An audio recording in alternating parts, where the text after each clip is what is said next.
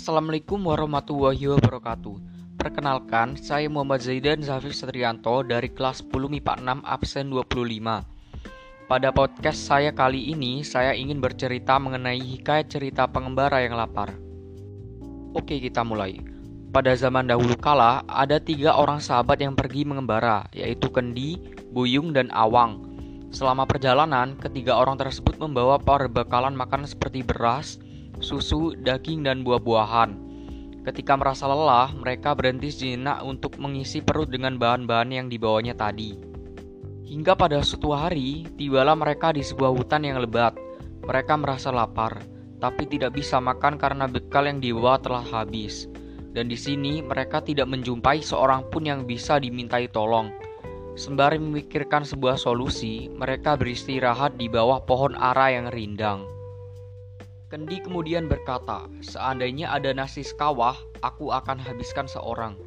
Buyung yang merasa tidak kalah lapar kemudian menyeletuk, "Kalau lapar begini, ayam panggang 10 ekor pun sanggup aku habiskan."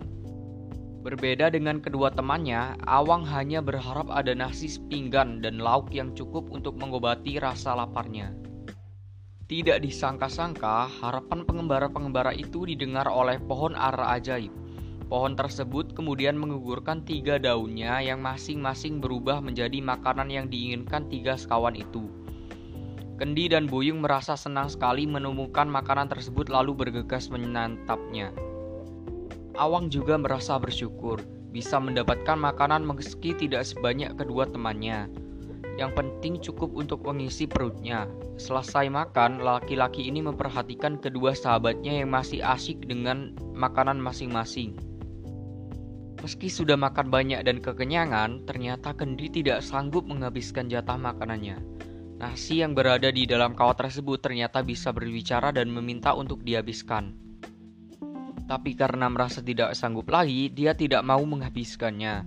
Akhirnya, nasi-nasi tersebut marah lalu menggigit tubuhnya.